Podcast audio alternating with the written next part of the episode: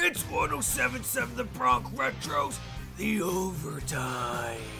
If it's almost a sport, we got it. Except disc golf. Now let's get into some sports. Only on 1077 The Bronc Retro.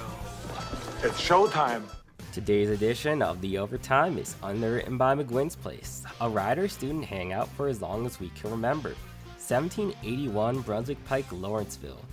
Welcome to another edition of The Overtime. I'm your host, Justin Riebman. San Diego Padres shortstop Fernando Tatis Jr. will be placed on the 10 day injured list but won't need surgery after injuring his shoulder.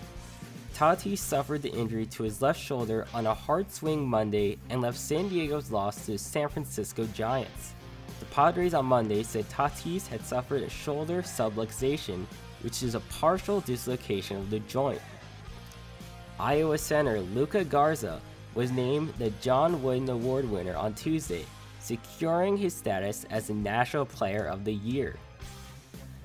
Garza this season averaged 24.1 points, 8.7 rebounds, 1.7 assists, and 1.6 blocks while shooting 55.3% from the field and 44% from three point distance.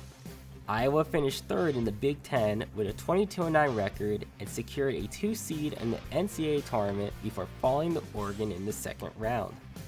Brooklyn Nets guard James Harden will miss at least 10 days with a right hamstring strain, but teammate Kevin Durant is probable to return Wednesday against the New Orleans Pelicans, the team announced Tuesday. Harden played just 4 minutes before he was ruled out on Monday's 114 112 win over the New York Knicks. Harden had missed the two previous games. One of the frontrunners for NBA MVP, Harden is averaging 25.2 points, 8 rebounds, and 10.9 assists for the Brooklyn Nets. Durant, meanwhile, has missed the past 23 games after suffering a right hamstring strain on February 13th. He has played only 7 games alongside Kyrie Irving and Harden. Since then, the Nets have added big men Blake Griffin and LaMarcus Aldridge to their roster.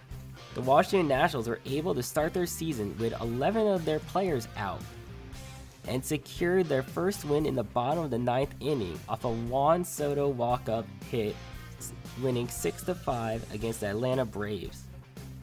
Some of the players that were out include starting pitchers Patrick Corbin and Jon Lester, catchers Yan Gomes and Alex Avila, first baseman Josh Bell, infielders Josh Harrison and Jordy Mercer, left fielder Kyle Schwarber, and reliever Brad Hand have all been placed on the injured list, though none with a specified injury.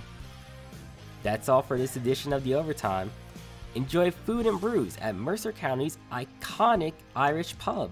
The kitchen at McGuinn's Place is open seven days a week for classic pub grub and open late for all you night owls. To find out more, like and follow McGuinn's Place on Facebook. That was 1077 The Bronc Retros, the overtime.